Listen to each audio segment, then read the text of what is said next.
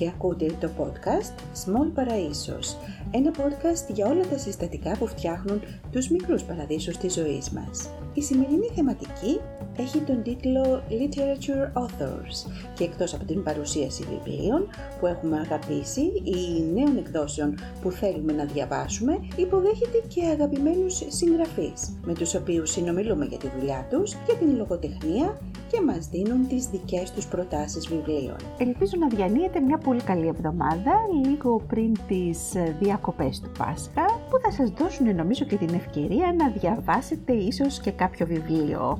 Εμείς λοιπόν σήμερα στη θεματική μας λογοτεχνία και συγγραφής έχουμε να σας κάνουμε δύο εξαιρετικές προτάσεις που είμαι σίγουρη ότι θα τις απολαύσετε. Κοντά μας σήμερα λοιπόν οι εκδόσεις Μετέχμιο με τα δύο εκπληκτικά τους βιβλία. Το πρώτο που θα παρουσιάσουμε είναι τα μικρά πράγματα σαν και αυτά της Claire Keegan που ήταν υποψήφιο για το βραβείο Booker του 2022 και τα μαθήματα χημίας της Bonnie Garmus. Στην παρουσίαση των βιβλίων αυτών σήμερα θα μας βοηθήσουν οι δύο μεταφράστριες των ε, εξαιρετικών αυτών ε, βιβλίων ξένης λογοτεχνίας που αποδέχτηκαν την πρόταση της εκπομπής να συζητήσουμε μαζί τους ε, το βιβλίο αυτό. Νομίζω ότι είναι και οι πιο κατάλληλες, έτσι δεν είναι; Έχουμε λοιπόν τη χαρά να έχουμε μαζί μας την κυρία Μαρτίνα Σκητοπούλου, τη μεταφράστρια του βιβλίου «Μικρά πράγματα σαν και αυτά», και την κυρία Ηλάιρα Διονυσοπούλου, την μεταφράστρια του βιβλίου Μαθήματα Χημίας. Μείνετε λοιπόν συντονισμένοι για αυτές τις δύο εξαιρετικές προτάσεις που μας έρχονται από τις εκδόσεις Μετέχμιο στην αγαπημένη μας θεματική λογοτεχνία και συγγραφής. Το πρώτο βιβλίο, το «Μικρά πράγματα σαν και αυτά» που προτείνουμε για σήμερα και που αφορμή ε, δώσανε τα πλησταριά της Μαγδαληνής στην Ιρλανδία, ένα ζήτημα με το οποίο ασχολείται η συγγραφέας, μέσα στα οποία είναι ακόμα άγνωστο πόσα κορίτσια και γυναίκες φυλακίστηκαν και υποχρεώθηκαν σε αναγκαστική εργασία σε αυτά τα ιδρύματα και πόσα περιστατικά συγκαλύφθηκαν. Είναι ένα βιβλίο που δεν αφορά φυσικά μόνο την Ιρλανδία αλλά και όλο τον κόσμο και θέτει ουσιαστικά ερωτήματα για τη συνενοχή, την ελπίδα και τη δυσκολία του να τολμά κάποιος να αλλάξει κάτι. Λοιπόν, οπότε αγαπητές φίλες και φίλοι, όπως σας έχω ήδη πει, είμαστε εδώ με την ε, Μαρτίνα, μπορούμε να μιλάμε στον ελληνικό, έτσι δεν είναι; Ναι, εννοείται. Την Μαρτίνε, λοιπόν, που έκανε αυτή την καταπληκτική μετάφραση του εξαιρετικού αυτού βιβλίου και για να σας βάλω και λιγάκι τώρα μέσα στο κόνσεπτ, πάμε να δούμε την, ε, το οπισθόφυλλο του βιβλίου, να διαβάσουμε για να έχετε και εσείς, αγαπητές φίλες και φίλοι, μια ιδέα για το τι μιλάμε. Είναι λοιπόν 1985. Βρισκόμαστε σε μια μικρή πόλη της Ιρλανδίας. Πλησιάζουν Χριστούγεννα, εποχή πολύ άσχολη για τον Bill Fellong προμηθευτή καυσόξυλων και πατέρα πέντε κοριτσιών. Νωρίς ένα πρωί και ενώ προσπαθεί να προλάβει τις παραγγελίες των πελατών του, φτάνει στο τοπικό μοναστήρι που δεσπόζει ψηλά στο λόφο της πόλης για να παραδώσει μια παραγγελία και εκεί θα ανακαλύψει κάτι που θα τον φέρει αντιμέτωπο τόσο με το παρελθόν του, όσο και με την συνένοχη σιωπή μιας πόλης που φαίνεται να βρίσκεται υπό τον έλεγχο της Εκκλησίας. Μια βαθιά συγκινητική ιστορία, γεμάτη ελπίδα, ηρωισμό, συμπόνια για τους αδύναμους. Ένα πραγματικό κοψοτέχνημα που δικαίως υμνήθηκε από την κριτική. Μαρτίνα, θα ξεκινήσω την πρώτη μου ερώτηση για το, για το γεγονός ότι το βιβλίο αυτό ήταν υποψήφιο με βραβείο Booker.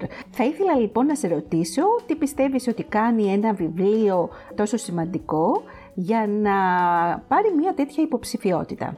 Νομίζω ότι εφόσον το, το βραβείο Booker ως θεσμός ε, ενδιαφέρεται περισσότερο να ανακαλύψει εκείνα τα βιβλία, τα οποία ναι, δεν έχουν γραφτεί στα αγγλικά, αλλά έχουν μια ευρύτερη απεύθυνση παγκοσμίως δυναμικά. Ε, και ταυτόχρονα ε, μπορούν να μας μιλήσουν, ακουμπάνε με κάποιο τρόπο την επικαιρότητα και αυτά που μας απασχολούν αυτή τη στιγμή, ενώ ταυτόχρονα τέλος πάντων μπορούν να, να αντέξουν στο χρόνο και να αναδειχθούν μελλοντικά ως κάτι αξιόλογο. Τουλάχιστον έτσι το, περιγράφουν και οι ίδιοι οι διοργανωτές. Και στα αλήθεια το συγκεκριμένο βιβλίο νομίζω τα συνδυάζει αυτά τα πράγματα, δεν είναι παράλογο που συμπεριλήφθηκε στη βραχία λίστα γιατί όντως αφορά μια συγκεκριμένη ιστορική περίοδο στην Ιρλανδία και ένα ιστορικό συμβάν το οποίο έχει τραυματίσει ε, κατά μια έννοια τους Ιρλανδούς, τα πλησταριά της Μαγδαληνής. Ε, Ωραία, μια λοιπόν που αναφέρεσαι σε αυτό, θέλω να μας πεις εσύ, ε, έτσι, ως η μεταφράστρια του βιβλίου, ποια είναι τα θέματα που ουσιαστικά διαπραγματεύεται το βιβλίο αυτό και πώς το είδες εσύ ότι αξίζει η ανάγνωσή του; Ναι. Ε, η αλήθεια είναι ότι στο κέντρο του βιβλίου υπάρχει η, η ζωή του πρωταγωνιστή του Φέρλου. Και άρα ό,τι βλέπουμε είναι μέσα από, τα, από τη δική του οπτική γωνία. Επομένως, σε πρώτο επίπεδο είναι το, ζήτημα, το θέμα της οικογένειας, ποια είναι η οικογένειά μας και κάποιες φορές ποια είναι η οικογένεια που επιλέγουμε να έχουμε, γιατί ο Φέρλονγκ υιοθετήθηκε από την ε, πρωτεστάτησα χείρα του, της πόλης και αργότερα στο βιβλίο θα κληθεί και αυτός να αποφασίσει αν θέλει με κάποιο τρόπο να διευρύνει την ε, οικογένειά του. Αλλά πίσω από αυτό, ε, ή γύρω από αυτό υπάρχει το ζήτημα, ένα ηθικό ζήτημα, αν πρέπει να πράττουμε το καλό όταν βλέπουμε το κακό γύρω μας. Ε, και άρα ένα επόμενο θέμα είναι και το ζήτημα της αδικίας και αντίστοιχα της ε, δικαιοσύνης. Άρα σε αυτό το πλαίσιο είναι πράγματι μια πολύ συγκινητική ιστορία, πάρα πολύ γλυκιά, η οποία καταφέρνει ταυτόχρονα να, εκτός από τέλος πάντων να μας συγκινήσει και να μας προβληματίσει για το πώς πρέπει να δρούμε και να πράττουμε στη ζωή μας. Επομένως θα, θα άξιζε για αυτόν τον λόγο.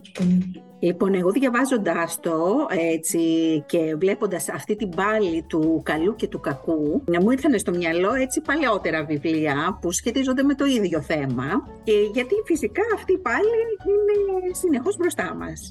Δεν, ε, δεν σταματάει ποτέ. Θεωρείς ότι ζούμε πάλι τέτοιους καιρούς που απαιτούν την παρουσία τέτοιων βιβλίων; Νομίζω ναι, αν και νομίζω έτσι όπως το σκέφτομαι δεν μπορώ να σκεφτώ και κάποια εποχή που να μην χρειάζεται να διαβάζουμε τέτοια βιβλία. Οπότε από τη μία ναι, η εποχή μας νομίζω θα αποζητά από τα βιβλία αυτή την ε, θέση στην οποία οι εντάσεις αυτές ε, αναδεικνύονται και με κάποιο τρόπο ε, μας αγγίζουν γιατί μπορεί τελικά όλοι να ψάχνουμε να βρούμε πώς να αντιμετωπίσουμε την, ε, την πραγματική ζωή με τις δικές της δυσκολίες, με τις δικές της αντιφάσεις και τα λοιπα Απλά σκέφτομαι περισσότερο, ξέρεις, ότι όταν είμαστε στα, ε, στην εποχή που ήμασταν κάποια στιγμή, έτσι, όλοι παγκοσμίως, στην εποχή των τρελών αγελάδων, κάπως ε, ξεχνάμε αυτά τα ζητήματα.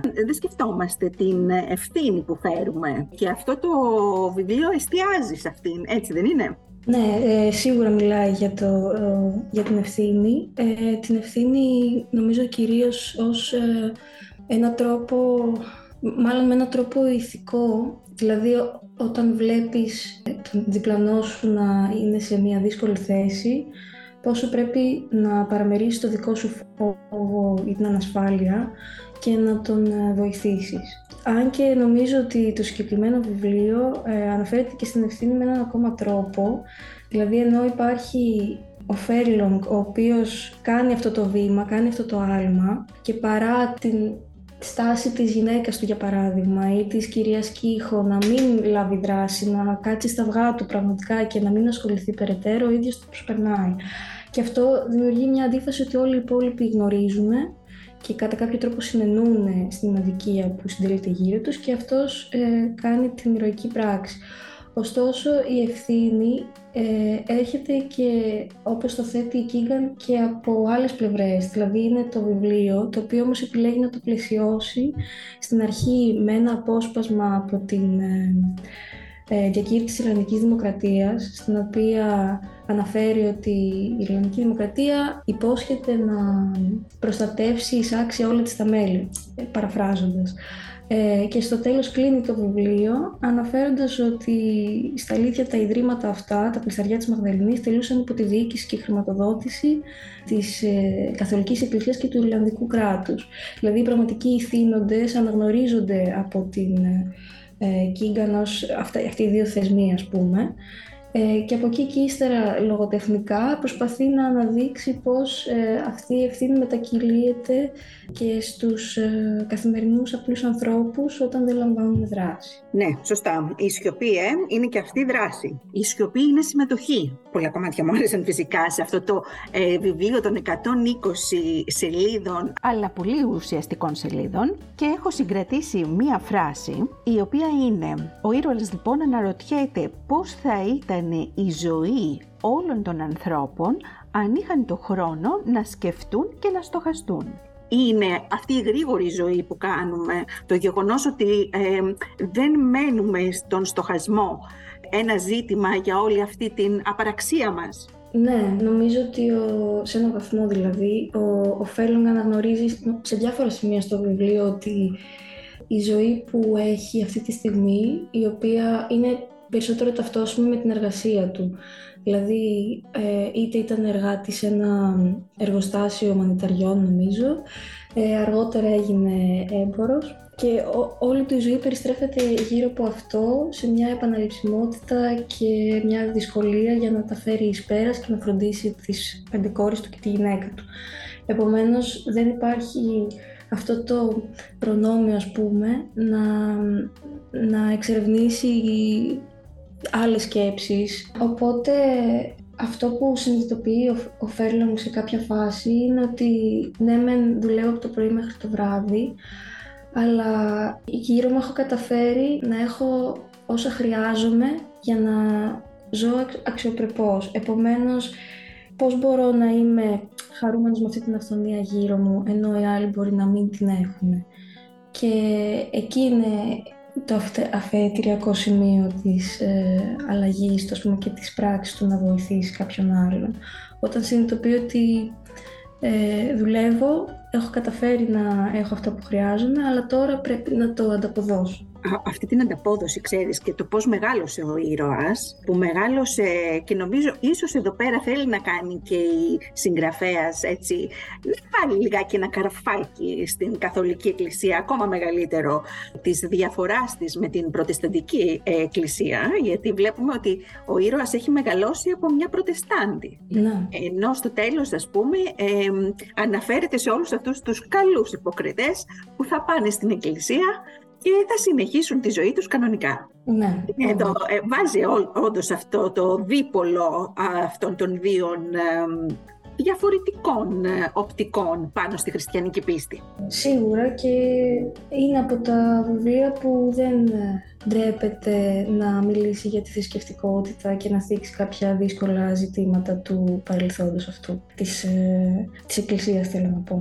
Ε, πολύ Ιρλανδοί συγγραφείς άξιοι γι' αυτό. Λοιπόν, θέλω να μας πεις εσύ τώρα πώς, ε, πώς σου φάνηκε το, πώς χειρίστηκες τη μετάφραση αυτού του βιβλίου και πώς σου φάνηκε γενικότερα έτσι όλη αυτή η διαδικασία. Τι ήταν για σένα αυτό το βιβλίο; Ναι, ε, εγώ προσπάθησα να σεβαστώ το, το ύφος της, το οποίο είναι πολύ ιδιαίτερο γιατί από τη μία είναι σαν να πατάει στην αγγλοσαξονική παράδοση και στο, στο Dickens συγκεκριμένα. Οπότε δομεί αυτές τις ε, εικόνες, τη ζωφερή ατμόσφαιρα και αυτό το περιβάλλον κάπως φαίνεται αρκετά οικείο όπως το περιγράφει και ταυτόχρονα νομίζω το έχει πει και η ίδια ότι αγαπάει πάρα πολύ τον Hemingway. Επομένως, ε, ο λόγος της παραμένει κάπως ε, λιτός και κατά βάση υπενικτικός. Επομένως ήθελα κάπως να το διατηρήσω αυτό ε, να, να φαίνεται και σίγουρα επειδή η Κίγκαν είναι πάρα πολύ προσεκτική με τις λέξεις που χρησιμοποιεί και αυτή, αυτό το, αυτή η απλότητα ας πούμε δεν είναι πολλές φορές εύκολο να, να, να μεταφραστεί σε μια άλλη γλώσσα χωρίς να παρέμβεις πάρα πολύ. Ήταν σε πολλά σημεία μια πρόκληση, ιδίως όταν ε, έπρεπε να χειριστώ τα κομμάτια του διαλόγου γιατί η Κίγκαν όταν αφήνει τους ε, χαρακτήρες να μιλήσουν ε, υιοθετεί το, έναν δικό τους ε, καθημερινό λόγο και κατά μία έννοια ενσωματώνει μια κοινωνική διάλεκτο.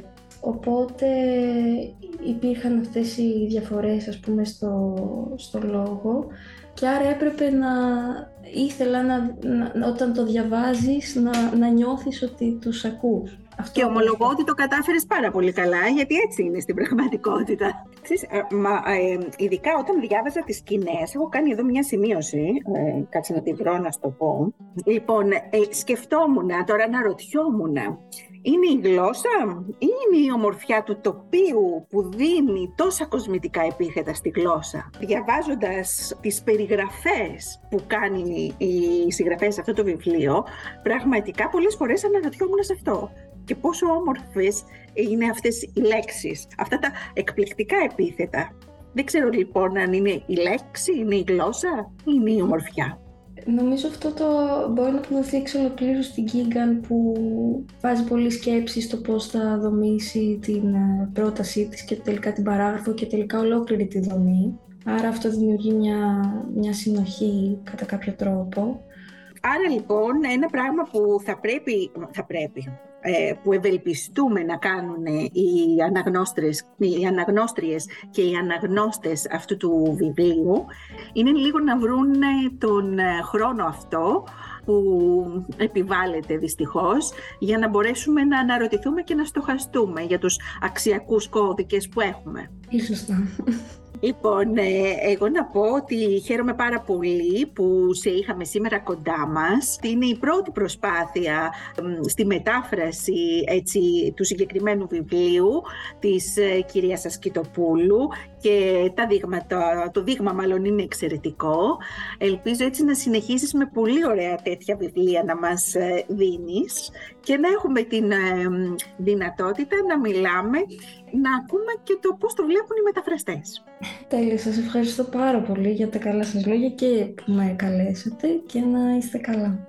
Περνάμε τώρα στο δεύτερο βιβλίο που παρουσιάζουμε για σήμερα στα μαθήματα χημείας της εξαιρετικής Γκάρμους. Ένα βιβλίο για τον άνθρωπο και τις ανθρώπινες σχέσεις, για την ικανότητα που έχουμε να αλλάξουμε τα πάντα, συμπεριλαμβανομένου και του εαυτού μας. Και η προσπάθεια ξεκινάει από αυτό το βιβλίο, όπως λέει η πρωταγωνίστριά του, Ελίζαμπετ Ζότ. Η χημικός Ελίζαμπεθ Ζότ απέχει πολύ από τη μέση γυναίκα. Μάλιστα η Ελίζαμπεθ Ζότ θα ήταν η πρώτη που θα επεσήμανε πως δεν υπάρχει μέση γυναίκα. Βρισκόμαστε όμως στις αρχές της δεκαετίας του 60 και η ανδροκρατούμενη ομάδα της στο Ινστιτούτο Ερευνών Hastings, στο οποίο εργάζεται, έχει μια εντελώς αντιεπιστημονική άποψη για την ισότητα.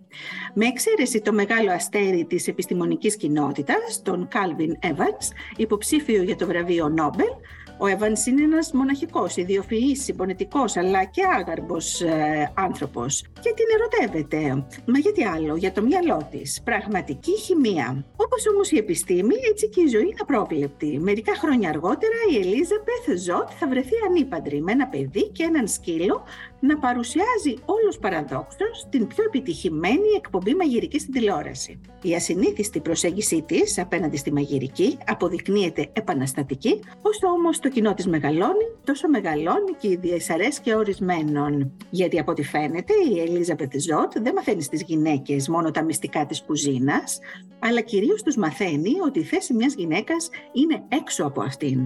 Τις προκαλεί να αλλάξουν τον τρόπο ζωής τους.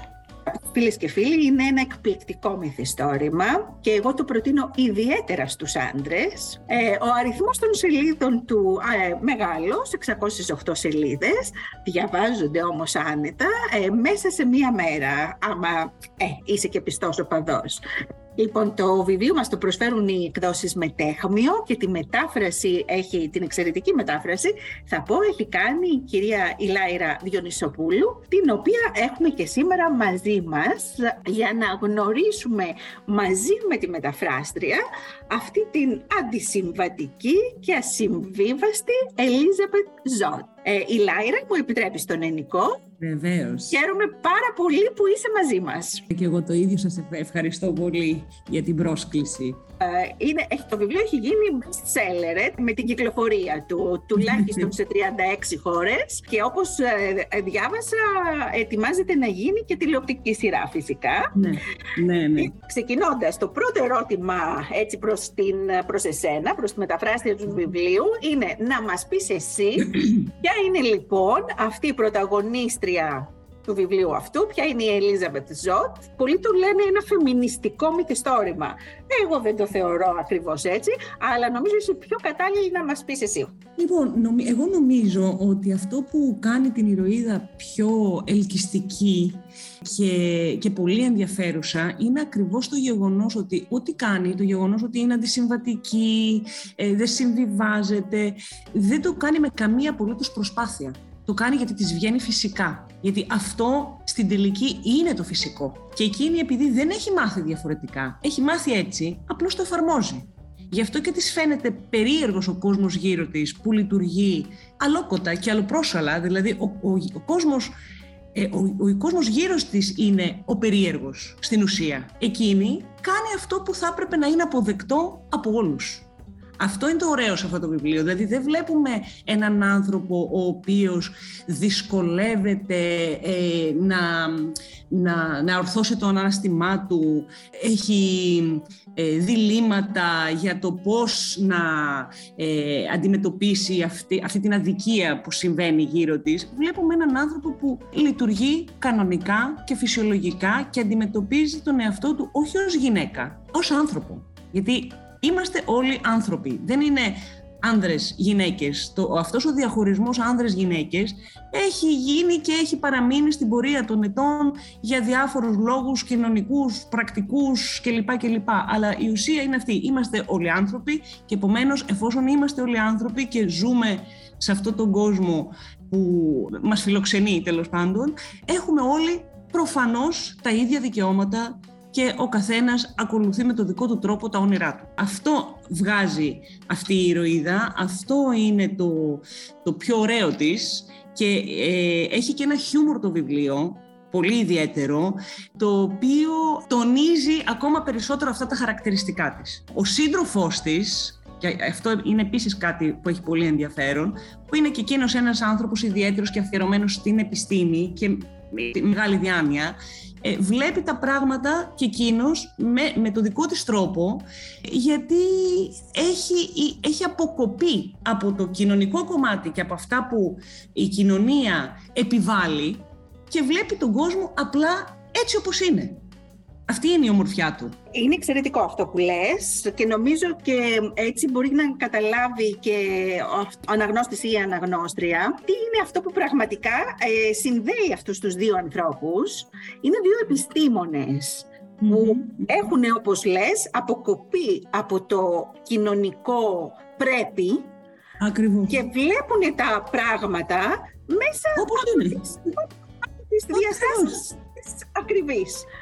Γι' αυτό και είναι ε, δυνατόν να, να βρει η ΖΟΤ την υποστήριξη, τη σωστή έτσι, γιατί ακόμα και το ζήτημα της υποστήριξης είναι ένα θέμα.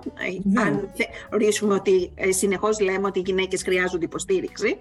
Το βλέπεις και, και μέσα στο βιβλίο ότι και εκείνος κάνει κάποια πράγματα με σκοπό να την υποστηρίξει από την πολύ του αγάπη που μπορεί να λειτουργήσουν διαφορετικά. Σωστά αλλά είναι, είναι ακριβώς αυτό που λες το ότι πόσο ξεκομμένοι ε, και βλέποντας ε, την αλήθεια των πραγματων οδηγούνται σε αυτό το ισότιμο σύστημα που θα έπρεπε να υπάρχει. Ακριβώς, ακριβώς. Αυτό ακριβώς είναι. Αυτό ακριβώς είναι. Λοιπόν, μίλησες ε, πριν και για το χιούμορ, έτσι, το ιδιότυπο ναι. χιούμορ αυτής της ε, πρωταγωνίστριας. Ναι. Θέλω να μου μιλήσεις γι' αυτό, γιατί σε προσωπικό επίπεδο, έτσι διαβάζοντας το, εγώ το απόλαυσα πάρα πολύ. Όπως σου είπα και εκτός ε, ηχογράφησης, έβλεπα όταν το διάβαζα ότι χιούμορ που έχω κάνει στο παρελθόν έτσι σε ομάδες. Ε, ήταν, ε, ανταποκρινόταν στο χιούμορ της Ζωτ που, οι άλλοι, που όταν είσαι σε μια ομάδα ανθρώπων που δεν το έχουν συνηθίσει ε, τους φαίνεται λίγο αξιοπερίεργο. Γιατί, γιατί δεν το καταλαβαίνουν. Αυτό είναι, είναι, είναι συνειφασμένο με το χαρακτήρα της και γενικώς με την ατμόσφαιρα του βιβλίου. Είναι, είναι και αυτό κομμάτι, νομίζω, της, ε, αυτής της λογικής, της λογικής του, του ακολουθώ έναν τρόπο ζωής χωρίς να ε, αφήνω να μου επιβάλλονται πράγματα. Επομένως, ε, αυτό που σκέφτομαι θα το πω ευθέως, μπορεί να φανεί ε, ας πούμε για παράδειγμα κάτι άλλο, μπορεί να φαίνεται ψυχρή ε, η πρωταγωνίστρια, επειδή έχει, μια δική της, έχει αυτόν τον ορθολογισμό, έχει μια δική της λογική, ένα δικό της τρόπο που διαχειρίζεται τα πράγματα. Μέσα σε όλα αυτά μπαίνει και το χιούμορ που κατά κάποιο τρόπο γλυκαίνει ε, έτσι κάποια, κάποια σημεία και την, την βοηθάει και εκείνη να, να ξεπερνάει δυσκολίες, να διαχειρίζεται πράγματα. Δεν είναι εύκολο αυτό να γίνει κατανοητό από κάποιον που δεν λειτουργεί έτσι, γιατί ε, ούτως ή άλλως το χιούμορ είναι και, είναι και ένας τρόπος να, να, αντιμετωπίζουμε, να αντιμετωπίζουμε καταστάσεις, να, ε, να αποδεχόμαστε τον εαυτό μας, ε, άνθρωποι οι οποίοι δεν, δεν νιώθουν καλά με αυτό, δεν είναι και, δυσκολεύονται και περισσότερο να το κατανοήσουν και μπορεί και να το παρεξηγήσουν. Ναι, λοιπόν, θα διαβάσω εδώ πέρα μια εξαιρετική που λέω εγώ τα βανόπροκα μέσα στο βιβλίο. Ε, σε κάποιο σημείο, λοιπόν, λέει η Ζωτ, φανταστείτε να έπαιρναν όλοι οι άνδρες τα σοβαρά τις γυναίκες όλη η εκπαίδευση θα άλλαζε. Οι σύμβουλοι γάμου θα έμεναν χωρίς δουλειά. λοιπόν, αυτό το χιούμορ ε, γίνεται όταν όμως γίνεται, γιατί υπάρχει ε, και πολλές φορές ε, το εκτιμάς ως χαρακτηριστικό ενός άντρα, έτσι, πολλές φορές το λέμε, Λοιπόν, ε, στις γυναίκες όμως δεν εκτιμάται ούτε από τις γυναίκες αλλά ούτε από την πλειονότητα των αντρών. Εκεί υπάρχει ένα πρόβλημα που το έχω. Ε, πάμε, πάμε αλλού τώρα. Σίγουρα το χιούμορ είναι ένα χαρακτηριστικό που, που κανονικά είναι, το θαυμάζεις σε έναν άνθρωπο ε, ε, για διάφορους λόγους. Είναι κάτι πολύ θετικό. Ε, συνήθως λέμε ότι οι άνδρες διακρίνονται για το χιούμορ τους.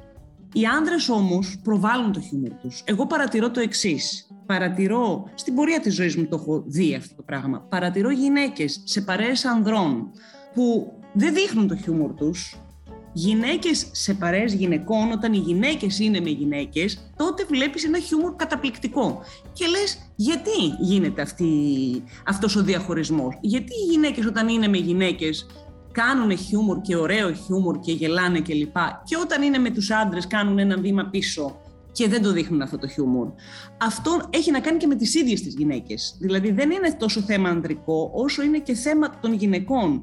Όσο είναι και θέμα του πώς και η ίδια η γυναίκα τελικά διαχειρίζεται το, το, το, τον τρόπο με τον οποίο θέλει να είναι μέσα σε αυτή την ισότητα. Δηλαδή να, να εφαρμόζεται η ισότητα πραγματικά. Οι γυναίκες κάνουν ένα βήμα μπρος, ένα βήμα πίσω γενικά σε αυτό το πράγμα που, που, τους, που τις βλάπτει. Ναι. Δηλαδή τελικά οι ίδιες, σε πολλά κομμάτια οι ίδιες βλάπουν τον εαυτό τους με αυτό το πισωγύρισμα, με αυτό το μπρος-πίσω. Ε, αλλά και αυτό είναι το αποτέλεσμα της, ε, της επιθυμίας αποδοχής έτσι, όπως έχουμε ναι. συνηθίσει στην ναι. πατριαρχική μας κοινωνία. Ναι. Φοβούμενη μια γυναίκα ότι ίσως το χιούμορ της αυτό δεν εκτιμηθεί. Αλλά, αλλά αυτό είναι κάτι που πρέπει, ειδικά πλέον στην εποχή μας, δηλαδή εντάξει πριν από, αλλά πλέον στην εποχή μας, είναι πράγματα που πρέπει να τα αποβάλουμε, να τα αποβάλουν οι γυναίκες από πάνω τους. Γιατί ε, ο φόβος της αποδοχής που είναι κάτι πολύ κέριο σε όλους τους ανθρώπους, δηλαδή όλοι οι άνθρωποι φοβούνται ότι δεν θα τους αποδεχτούν, είναι και αυτό που οδηγεί και στα περισσότερα λάθη. Γιατί τελικά ε, είτε φοβάσαι αν θα σε αποδεχτούν είτε δεν φοβάσαι, ή θα σε αποδεχτούν ή δεν θα σε αποδεχτούν. Οπότε καλύτερα να νιώθεις καλά με τον εαυτό σου, να είσαι ο εαυτός σου και ο άλλος αυτό που ή θα αποδεχτεί ή δεν θα αποδεχτεί να είναι πραγματικό. Μην παίζεις ρόλους. Πρέπει οι ρόλοι γενικά να καταργηθούν. Νομίζω ότι το βιβλίο αυτό της ε, Γκάρμους βάζει ένα λιθαράκι σε αυτό. Είναι, ναι. είναι, είναι ένας τρόπος. Ναι. Η Ελίζαμπεθ είναι σίγουρα ένας άνθρωπος που δεν παίζει ρόλους. Είναι αυτή, σε όποιον αρέσει. Δεν τη βλέπεις πουθενά να, να, να προσπαθεί να αλλάξει τον εαυτό της ή να συμπεριφερθεί κάπως για να πετύχει το τάδε πράγμα, για να αρέσει στον α, στον β.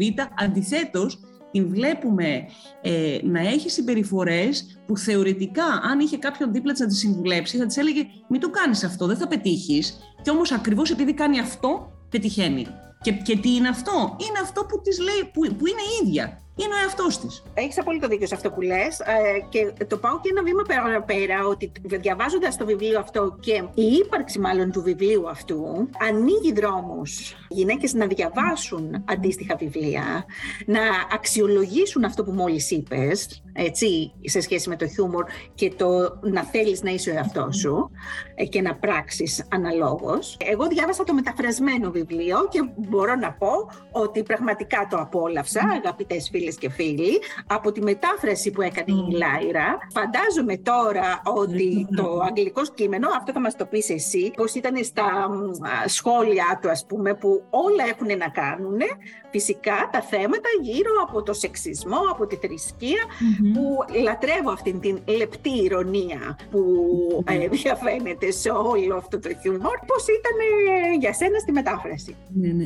Ε, γενικά ήταν ένα βιβλίο που το απόλαυσα πολύ. Πραγματικά έχει έχει έτσι αυτή την λεπτή ηρωνία. Η προσπάθειά μου ήταν όπως πάντοτε, αλλά και στην προκειμένη περίπτωση, από την αρχή να μπορέσω να μπω στο, στο μυαλό και στη λογική του κειμένου για να μπορέσω να αποδώσω να το αποδώσω στα ελληνικά σαν να είχε γραφτεί στα ελληνικά. Αυτό προσπάθησα να κάνω ε, και πραγματικά το ευχαριστήθηκα. Το ευχαριστήθηκα πάρα πολύ. Ε, πιστεύεις ότι είναι απλά ένα φεμινιστικό μυθιστόρημα; Όχι, σε καμία περίπτωση. Είναι ένα ανθρώπινο μυθιστόρημα. Δεν, δεν, δεν έχει να κάνει. Δεν, δηλαδή μπορεί ε, σε, έτσι, σε μια πρώτη, πρώτη σκέψη να πει κανείς ναι, ναι, είναι ένα φεμινιστικό μυθιστόρημα που εντάξει μιλάει ανισότητα, αδικία κλπ.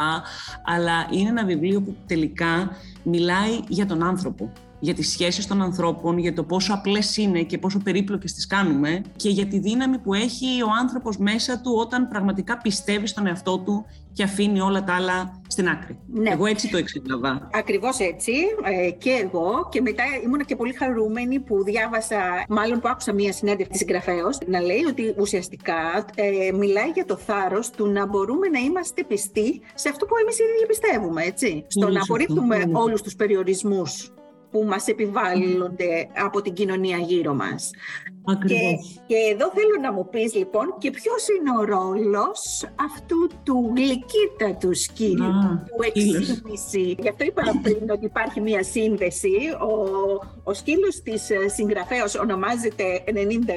Μέσα στο βιβλίο αυτό ο, το, ο σκύλος της ε, Ζωτ λέγεται 6,5. Ναι. Λοιπόν, μίλησέ μας για αυτόν. Ε, ναι, έχει, είναι, είναι ένα πολύ ωραίο στοιχείο και έτσι ο ρόλος του σκύλου ε, που βλέπουμε κάποια στιγμή σε κάποιο κεφάλαιο και τα πράγματα από τη δική του την οπτική επίσης. Ε, ναι, είναι, είναι ένα βασικό, βασικό στοιχείο ο ρόλος του σκύλου. Ε, έχει και αυτός να κάνει με, την, με τη φυσικότητα και τον, τον τρόπο με τον οποίο ε, τα πράγματα ε, λειτουργούν κανονικά και χωρίς να τα περιπλέκουμε και με, τη, με, με το πόσο κοντά είμαστε στη φύση και στα ένστικτά μας. Ε, και η, ο, ο τρόπος με τον οποίο τους δένει κιόλας ο σκύλος, ο τρόπος με τον οποίο λειτουργούν στα, και οι ίδιοι ως ζευγάρι σαν να είναι παιδί σαν να είναι παιδί τους και το φροντίζουν. Το γεγονός ότι ο σκύλος σε κάποιο κεφάλαιο βλέπει τα πράγματα με το δικό του τρόπο και βλέπει, ε, τις, θέλει να βοηθήσει, θέλει να στηρίξει την κορούλα. Ε, έχει και αυτό το δικό του, το δικό του χιούμορ, αλλά ε, και, και μια ευαισθησία στο πώς και ένα ζώο έχει τα δικά του δικαιώματα, έχει τη δική του προσωπικότητα τελικά και το δικό του ρόλο σε αυτή τη ζωή, το οποίο οφείλουμε και αυτό να το σεβόμαστε όπως σεβόμαστε ο ένας τον άλλον. Όταν το διάβαζα, θα έλεγα, εκτός από αυτό που λες ότι είναι σαν να τους προστατεύει, να, τους, να είναι το παιδί το οποίο και οι ίδιοι προστατεύουν στη σχέση, εμένα μου φαινόταν και ξέρεις, σαν έναν τρίτο πρόσωπο, σαν ένα τρίτο μάτι, έτσι. Ναι, ναι, ναι, ναι, ναι. σωστά, και, σωστά. Και, και λίγο επιστημονικό κιόλας μάτι που ανέλυε mm. τις καταστάσεις. Ε; Ναι, ναι. Ένας παρατηρητής ένας εξωτερικός ορθολογιστής παρατηρητής, ας πούμε. Ναι. ναι. Σωστά, πολύ σωστά. το βρήκα καταπληκτικό αυτό, έτσι, γιατί άκουγες τι πραγματικά, ας πούμε, σκέφτεται κάποιος άλλος που βλέπει αυτή την κατάσταση, τι προβλέπει. Ναι. Ε, Πολύ σημαντικό στο βιβλίο αυτό. Λοιπόν, ε, και ε, εγώ θα ρωτήσω τώρα φυσικά, γιατί λες ότι επιλέγει ε, η συγγραφέα στην Κάρμους μια εκπομπή μαγειρικής για να φέρει αυτή τη χειραφέτηση Μπράβο, ναι. έτσι, στην επιφάνεια; Αυτό έχει, έχει μεγάλο ενδιαφέρον. Ε, ακριβώς επειδή η, η μαγειρική οι, οι δουλειέ της κουζίνας, του σπιτιού, να το πούμε. Είναι, είναι, είναι ένα από τα βασικά πράγματα στα οποία είχαμε συνηθίσει και στο παρελθόν να ταυτίζονται με μια γυναίκα, αλλά με έναν τρόπο υποτιμητικό. Που κανονικά δεν θα έπρεπε, γιατί αν ένας άνθρωπος δεν φάει, ε, πεθαίνει. Δηλαδή δεν μπορεί να κάνει τίποτα χωρίς φαγητό. Έτσι. Οπότε ούτως ή άλλως δεν θα έπρεπε να χρησιμοποιείται υποτιμητικά ο ρόλος ε, ενός ανθρώπου που φροντίζει για να φάνε οι άλλοι. Ε, λοιπόν, χρησιμοποιείται ως όχημα η μαγειρική, το οποίο είναι, ήταν την εποχή εκείνη το βασικό καθήκον της γυναίκας, ας το πούμε, και αυτό η ΖΟΤ το χρησιμοποιεί για να, για να δείξει ότι ε, ακόμα και αυτό, το οποίο το υποτιμάται, ας πούμε, ε, καταρχάς είναι επιστήμη, έχει, είναι συνδυασμένο, είναι, είναι συνυφασμένο με τη χημεία. Ακόμα και μέσα από αυτό μπορείς να, να δείξεις και να μπορείς να εκφράσεις τέλος πάντων το τι, τι αξι, τι, τις αξίες που έχεις, τον, ε, αυτό που ξέρεις και μέσα από αυτό λοιπόν το, ε, μέσω της, ε, της μαγειρικής χρησιμοποιεί μάλλον τη μαγειρική ε, ε, για να δείξει ότι ένα πράγμα το οποίο είναι συνηθισμένο, το, το έχουμε συνηθίσει να είναι, να, να, να μην δίνουμε το αυτή την ιδιαίτερη σημασία, να, να το αντιμετωπίζουμε υποτιμητικά, τελικά πρώτα απ' όλα είναι κομμάτι της ζωής, χωρίς αυτό δεν μπορούμε και είναι, είναι διαφορετικό από όπως το νομίζουμε, είναι διαφορετικό από, από αυτό που έχουμε στο μυαλό μας. Ανατρέπει την εικόνα την οποία είχε, ε, έχει συνηθίσει η κοινωνία. Θεωρώ, σκεφτόμενη και διαβάζοντας το βιβλίο, ότι και μία συγγραφέας που θέλει να μιλήσει για αυτό το ζήτημα είναι η μαγειρική, ο πιο πλάγιος τρόπος ίσως, έτσι, να πλησιάσει ένα κοινό γυναικών που η καταμέτωπο αντιμετώπιση θεμάτων μπορεί να αποθαρρύνει, να... Σωστά, σωστά, ε; σωστά. Σωστά, σωστά. Είναι ένας ε, εύκολος τρόπος προσέγγισης. Σωστά, ναι. πολύ σωστά. Γιατί μερικές φορές ε, τις αλήθειες δυστυχώς δεν θέλουμε να τις ακούμε. Πρέπει... Από τις περισσότερες φορές. Χαίρομαι που συμφωνούμε. λοιπόν, οπότε ε, καταφέρνει η συγκεκριμένη έτσι, πρωταγωνίστρια να καθυλώσει ολόκληρη την Αμερική, έτσι, με την εκπομπή αυτή. Ακριβώς. Αλλά πώς, και εδώ έρχεται το ζήτημα των ε, μέσων ε, μαζικής ενημέρωσης, έτσι, του τι ρόλο παίζουν αυτά στην καθοδήγηση του κοινού. Γιατί ε, είναι ένα, είναι ένα κομμάτι που πολλοί ακροατές και ακροάτριες μας θα δείτε έτσι, πώς αντιμετωπίζεται αυτή η επιτυχία που έχει στο να, στην προσπάθειά της να αλλάξει τις γυναίκες. Και εγώ σκέφτομαι ότι ξέρεις, ε, δεν έχουν αλλάξει και πολλά από τότε. Δυστυχώς, ε, ενώ θα έπρεπε, αυτό που λέμε τώρα για τα μέσα, για την τηλεόραση για παράδειγμα, ενώ θα έπρεπε ε, να βλέπουμε μια τελείως διαφορετική εικόνα από αυτή που βλέπουμε, βλέπουμε τελικά ένα πράγμα να αναπαράγεται, το αδικαιολόγητα όμως πλέον αδικαιολόγητα γιατί οι ίδιες οι γυναίκες είναι πλέον, θεωρώ, ότι είναι σε μία θέση που μπορούν να το αλλάξουν και είναι σαν να μην θέλουν. Είναι σαν να, δεν ξέρω, σαν να τους βολεύει αυτός ο ρόλος, σαν να τους βολεύει να βγαίνεις στην τηλεόραση και να είσαι από πάνω μέχρι κάτω, σαν αντί για την τηλεόραση να πηγαίνεις, ξέρω εγώ, όχι, όχι να κάνεις μια εκπομπή. Δηλαδή παρουσιάζονται, έχει ένας άνθρωπος μια εκπομπή στην τηλεόραση. Μια γυναίκα έχει μια εκπομπή στην, και βλέπεις και έναν άντρα παράλληλα. Βλέπεις τον άντρα φοράει κανονικά τα ρουκαλάκια του. Δηλαδή βλέπεις τη γυναίκα και φοράει πράγματα που δεν τα φοράς για μια εκπομπή. Τα φοράς, ξέρω εγώ, για να πας σε ένα πάρτι. Δηλαδή ναι. ο τρόπος με τον οποίο εμφανίζεται η γυναίκα Υπάρχουν και εξαιρέσεις φυσικά. Αλλά στην πλειονότητα, όταν ανοίγεις την τηλεόραση, βλέπεις εικόνες υπερβολικά φτιαγμένων γυναικών που φαίνεται ότι έχουν φτιαχτεί υπερβολικά. γιατί, ποιος ο λόγος; Δεν, υπάρχει λόγος αυτής της υπερ, υπερβολής και της, που σου βγάζει και μια ματαιοδοξία τρομερή. Γιατί; Μα δεν είναι ακριβώς το ίδιο πράγμα που προσπαθούν να επιβάλλουν στη ΖΟΤ μέσα στο μυθιστόρημα ναι. και που πολύ ωραία το περιγράφει η συγγραφέας ότι ουσιαστικά δεν ενδιαφέρονται για αυτό που κάνει, άρα ναι. πρέπει να την πείσουν ότι αυτό που αξίζει και νομίζω ότι εκείνη και το και, και στη σημερινή κοινωνία το πρόβλημά μας ότι παρά τα όσα της ε, έρευση που έχει υπάρξει έχει, έχουν πιστεί ότι η εικόνα τους είναι και μόνο αυτή που μπορεί να τους δώσει κάτι ή που θέλουν να δούνε ε, οι άλλοι από εκείνους. Ε, λέω το εξής ότι πλέον όμως στην εποχή μας δεν έχεις δικαιολογία για να το αποδέχεσαι αυτό. Εσύ ίδια ως γυναίκα πλέον είναι αδικαιολόγητο. Εντάξει σε εκείνη την εποχή. Αλλά σήμερα, εγώ πραγματικά δεν μπορώ να το εξηγώ. Νομίζω ότι, δηλαδή κάπου θεωρώ ότι, δεν ξέρω, βολεύεσαι, ε, νομίζεις ότι ε, θα πετύχεις περισσότερα. Δεν το καταλαβαίνω. Πραγματικά δεν το καταλαβαίνω.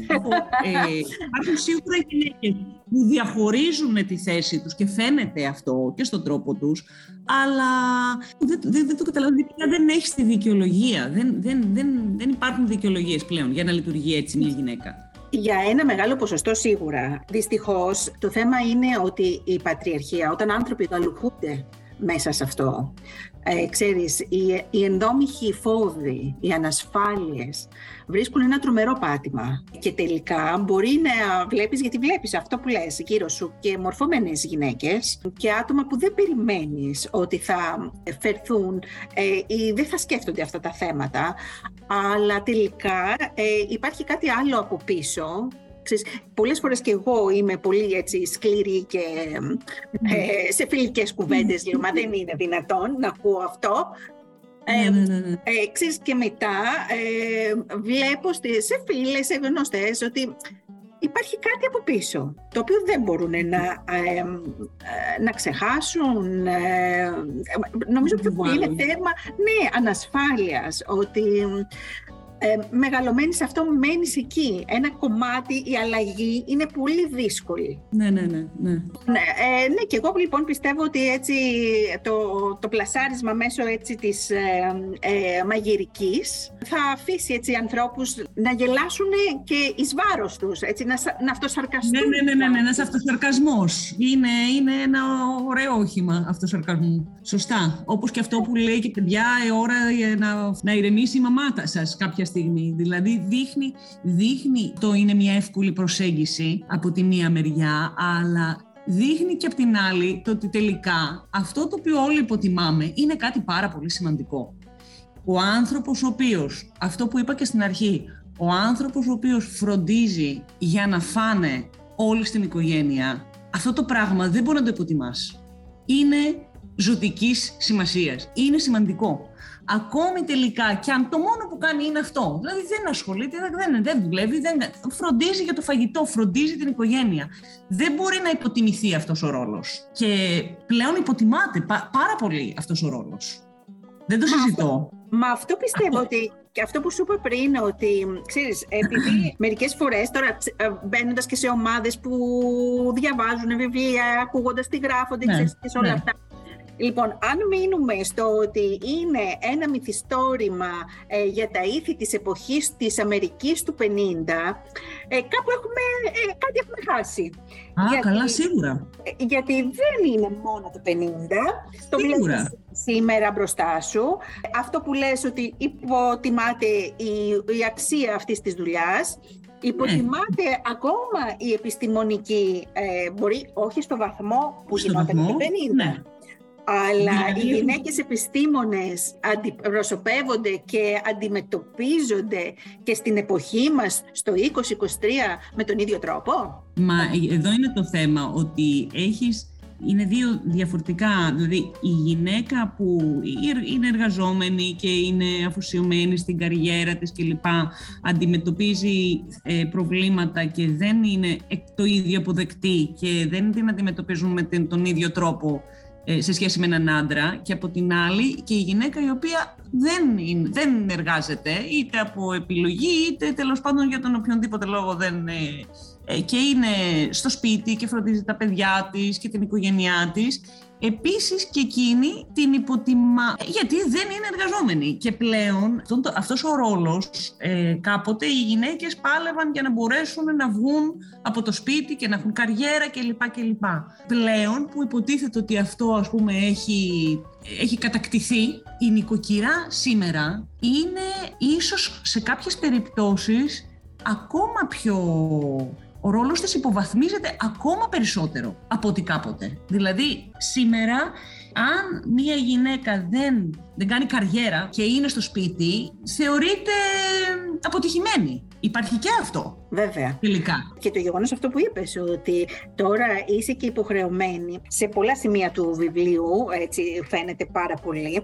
Αλλά ε, το θέμα είναι ότι πολλές φορές βλέπεις αυτό το ότι πρέπει να είσαι και καλή νοικοκυρά και καλή μαμά και να είσαι και επιστήμονας και να εξυπηρετείς τις ανάγκες του συντρόφου και, και, και, και, και. Και είναι αυτό που λέει η Ζωτ, ε, μα εγώ θέλω να είμαι μόνο επιστήμονας. Έτσι. Ναι, ναι, ναι. Γιατί και στην ε, εποχή μας αυτή τη στιγμή έχουμε επιβαρυνθεί με όλα τα άλλα. Πολλές φορές, ε, ακούς τρόπους και καλά, θα κάνεις ένα σεμινάριο για να μπορέσετε να ανταπεξέλθετε. Μα γιατί να ανταπεξέλθω σε όλα αυτά; Εξακολουθούμε ε, ασυνείδητα πολλές φορές. Ακόμα, ε, έχω βρεθεί ακόμα και σε συναντήσεις που προωθούν την ε, ενδυνάμωση των γυναικών, που ακούω πράγματα που ουσιαστικά θα ήθελα να πω εκείνη τη στιγμή ότι φαίνεται αυτό πολύ ενδυναμωτικό για τη γυναίκα. Είναι απλώς ένας επιπλέον ρόλος που θα πρέπει να μάθει για να ευχαριστήσει όλους τους υπόλοιπους. Πέραν αυτού όμως, μέσα στο βιβλίο αυτό μιλήσαμε πάρα πολύ φυσικά για τη θέση της γυναίκας, έτσι, και για αυτήν την εξαιρετική ζώη. Υπάρχουν όμως και άλλα Και αυτό το βρίσκω καταπληκτικό μέσα σε αυτό το βιβλίο, ότι με πάρα πολύ χιουμοριστικό και πάλι και με πολύ απλό τρόπο αναδεικνύονται ζητήματα όπως η μονογονική το πώς μεγάλωσε ο σύντροφος της Ζώτ σε ναι.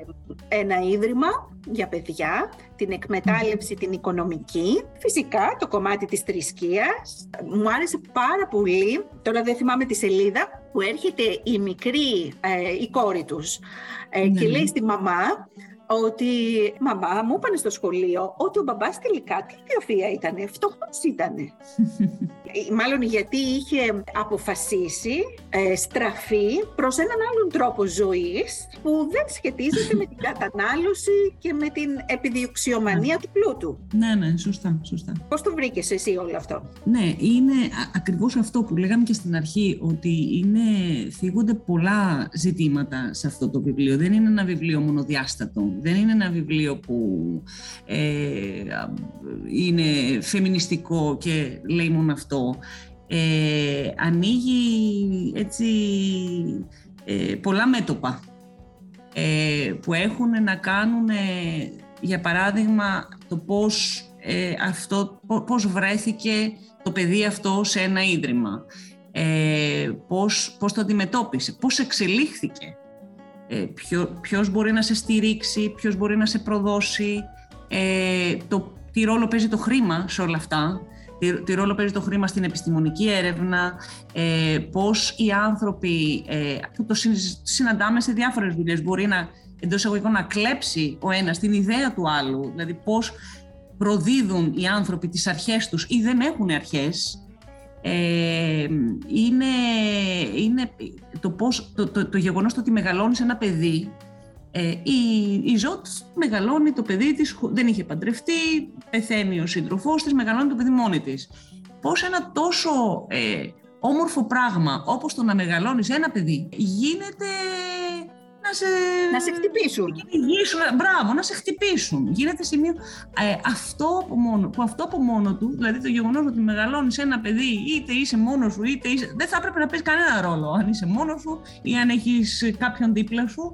Ε, ή μάλλον αντιθέτως, θα έπρεπε, εφόσον είσαι μόνος σου, να σπέβδουν όλοι να σε βοηθήσουν και να σε στηρίξουν, εφόσον είσαι και μόνος σου.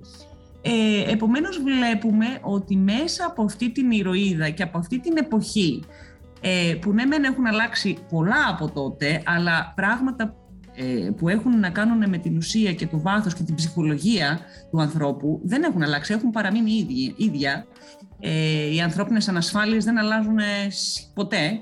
Αγγίζει και πολλά άλλα κοινωνικά και ψυχολογικά πράγματα με αυτόν τον, τον τρόπο, όπως είπαμε, και του, ε, του, του χιούμορ και του, και του σαρκασμού και, το, και τον πιο βαθύ, με έναν πολύ πολύ ιδιαίτερο τρόπο.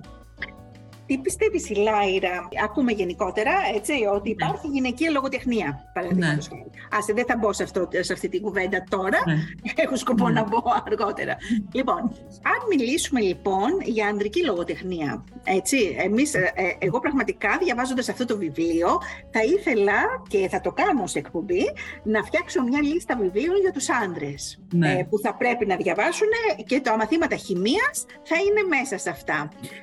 Τι λοιπόν πιστεύεις ότι θα διαβάσει ένας άντρας αναγνώστης, πώς, πώς θα κάνει την ανάγνωση αυτή του βιβλίου; Πώς θα αντιμετωπίσει ένας άντρας τα μαθήματα χημίας; Τα χημίας, ναι, ναι, ναι. Γιατί, γιατί σε ρωτάω τώρα αυτό, ε, σκεφτόμενοι ότι όταν αντιμετωπίζεις ένα πρόβλημα, όπως μια γυναίκα, γνωρίζει αυτά τα προβλήματα. Γιατί με τον α ή β τρόπο τα έχει αντιμετωπίσει. Ναι. Ένας άντρα που και αυτός είναι θύμα της πατριαρχίας με άλλους τρόπους. Πώς πιστεύεις, ε, αναρωτιέμαι, ας πούμε, πολλές φορές, πώς θα προσεγγίσει εκείνος αυτό το βιβλίο. Υπάρχουν άντρες και άντρες, όπως υπάρχουν γυναίκες και γυναίκες. Κάλλιστα μπορεί ένας άντρας να το, να το αντιληφθεί ακριβώς έτσι όπως το αντιλαμβάνομαι ας πούμε αυτή τη στιγμή εγώ και εσύ, κάλλιστα. Και θεωρώ ότι είναι αρκετοί που και θα το κατανοήσουν και θα μπουν στη λογική της ε, ηρωίδας και θα την καταλάβουν και θα τους γοητεύσει και θα γελάσουν. Και κάλλιστα υπάρχουν και ε, πολλοί που μπορεί να στις πρώτες δέκα σελίδες να το παρατήσουν και να μην το προχωρήσουν καν γιατί θα πούνε ε, τώρα τι σαχλαμάρες με αυτές, τι ηρωίδα είναι αυτή αυτό έχει να κάνει με το, με το, με το τι άνθρωπος είναι ο καθένας, πώς έχει μεγαλώσει, πώς, πώς, πώς αντιλαμβάνεται το, το, τον κόσμο και, και όλα γύρω του. Δηλαδή, είναι θέμα ανθρώπου. Πέρα από το, το θέμα άνδρα-γυναίκα, είναι και θέμα ανθρώπου στην τελική. Το να μπορέσεις να κατανοήσεις κάποια πράγματα πέρα, πέρα από την επιφάνεια. Αυτό, νομίζω. Δηλαδή, νομίζω ότι έχει να κάνει με τον, με τον άνθρωπο, με τον άντρα που θα, θα το πάρει στα χέρια του. Σίγουρα γνωρίζω πολλούς που θα το, θα, θα το διάβαζαν και θα τους ευχαριστούσε και θα του, τους διασκέδαζε και, και θα καταλαβαίνανε το πνεύμα του και τα θέματα που θίγει. Ε, αλλά και πάλι είναι, είναι θέμα ανθρώπου. Αυτά τα λίγα για σήμερα, αγαπητές ε, ακροάτριες και αγαπητοί ακροατές, ε, για το εξαιρετικό βιβλίο «Μαθήματα Χημίας». Θέλω να ευχαριστήσω πάρα πολύ την κυρία Ηλάιρα Διονυσοπούλου που ήταν σήμερα μαζί μας και ελπίζω ότι θα έχουμε και επόμενα βιβλία. Εγώ ευχαριστώ πολύ. Ακούσατε το podcast Small Παραΐσος με την Γεωργία Φουντουλάκη. Ένα podcast για τους μικρούς παραδείσους της ζωής μας. Ακολουθήστε μας στις πλατφόρμες Spotify, Google Podcast και Anchor και στα social media της εκπομπής μας για να μην χάνετε τα καινούρια επεισόδια μας. Γεια σας!